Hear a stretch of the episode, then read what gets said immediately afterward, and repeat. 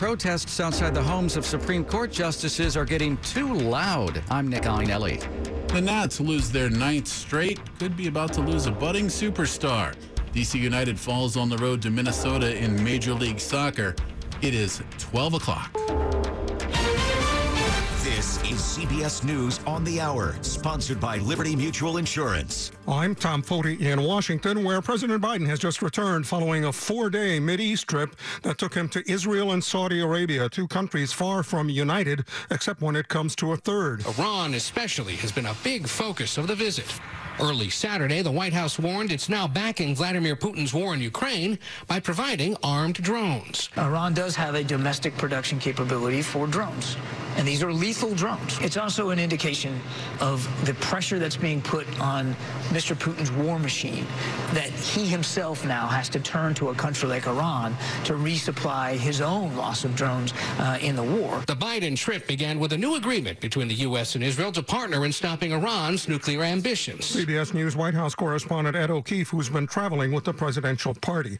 Well, hot and hotter, the quickie weather summary for a large chunk of the country, Texas in particular. Calls for help due to the scorching heat have more than doubled in Fort Worth, soaring past 450 so far, and there's no relief in sight from the triple-digit Texas heat. MedStar paramedic supervisor John Hamilton says he's never seen heat calls like this. How dangerous is this heat? This kind of heat can kill you. On the tarmac in Houston, record high temperatures take a toll on the ground crews. Our focus is to try to take care of one another. Taking care in heat that just won't quit. Correspondent Chris Van Cleave and the small southwest Texas town of Uvalde now awaits a report on its recent elementary school gun massacre due to be given to parents of the child victims on Sunday by the Texas House. Correspondent Lilia Luciano is there. Cries for accountability are getting louder in Uvalde after a week week of answers that led to more anger. My son was shot in the back and had to wait 77 minutes for someone to take action. My son is with us but he is not the same young man. Robb Elementary parents like Oscar Orona were in Washington, D.C. rallying for gun control when a leaked surveillance video was released. Now to New York, one of the cities hardest hit by the monkeypox epidemic and one of the cities where vaccine for it is hardest to get. Here's WCBS Radio's Christy Kalishian. Another 9,200 monkeypox vaccine appointments were made available Friday night. They all got booked within minutes.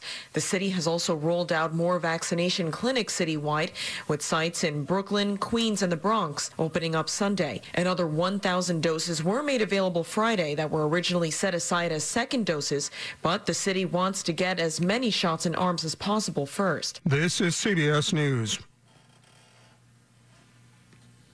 Liberty Mutual customizes your car and home insurance so you only pay for what you need. Visit libertymutual.com to learn more. 1203 Sunday morning, July 17, 2022. 72 in the nation's capital. Some fog patches, but otherwise cloudy overnight. Lows upper 60s to near 70.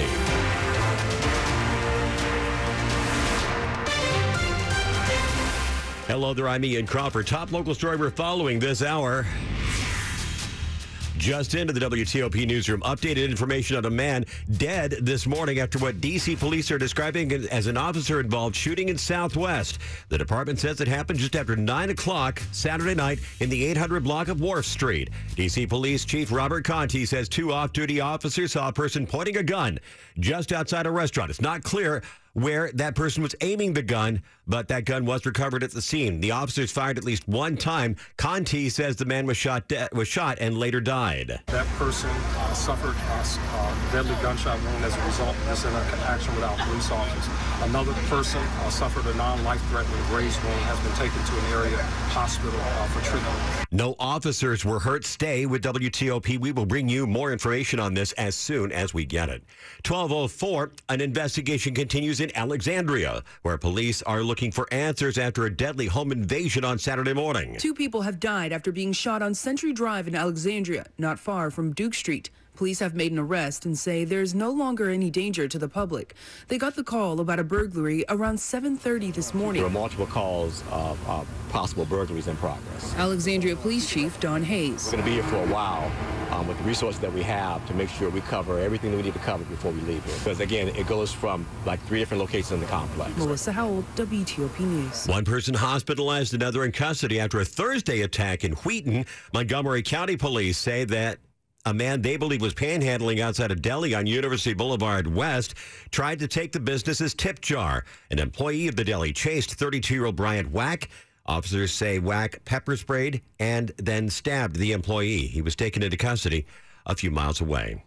It's 1205. Concerns over inflation and rising gas prices in Panama are having an adverse effect on a local group that set out to do some good. It's because of widespread protests in the country over inflation and rising gas prices. Roadblocks stranded around 30 teenagers and chaperones from four Maryland Seventh day Adventist churches. They include Frederick, Atholton and Columbia, New Hope and Fulton and Spencerville churches. The civil unrest has shut down much of the country, especially major roads, and it prevented the mission group from their final destination where they would help build a school. A spokesman for the Chesapeake Convention of Seventh day Adventists says all members of the group are safe and healthy, and they have made it through a brief window through the roadblocks in the early morning hours and are now waiting for flights home. Luke Lukert, WTOP News. Three of the nine justices to the U.S. Supreme Court live in Montgomery County.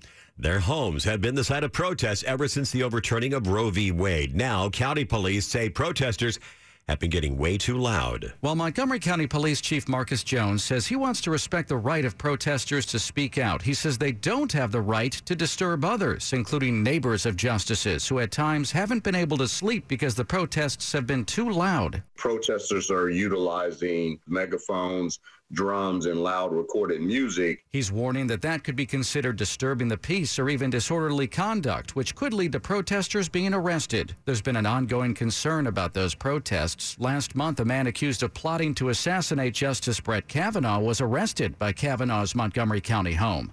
Nick Iannelli, WTOP News. Just ahead this morning after traffic and weather, a closer look at Tuesday's primary races for Maryland's open governor seat, plus a recap of the wild weather we had on Saturday. Stay with us. Lots to share with you on this Sunday morning at WTOP, where it's 1207. To sell your home, connect with Jennifer Young. This is Dave Johnson. I know this from experience. And while the average agent in the D.C. region sells a home or two every month, Jennifer sells at least one home every single day and has over 15,000 buyers in her database ready to look at your home. The Wall Street Journal ranks Jennifer and her amazing team in the top 100 out of 1.4 million real estate agents in the entire country for 10 years and counting. So go ahead, do what I did. Call Jennifer at 877 611 cell or online at jenniferyounghomes.com. Keller Williams Realty, 703-815-5700. Would you know what to do in a poison emergency? Would you know whom to call?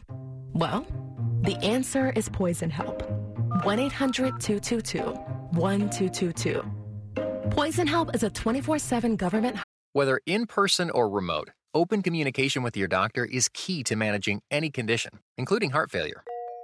How have you been feeling? Um, I'm okay. Both are great options to continue having open conversations with your doctor about how you're feeling. I've had less energy. And when you speak openly with your doctor, they're better equipped to help. Visit heartfailuretalks.com to learn more.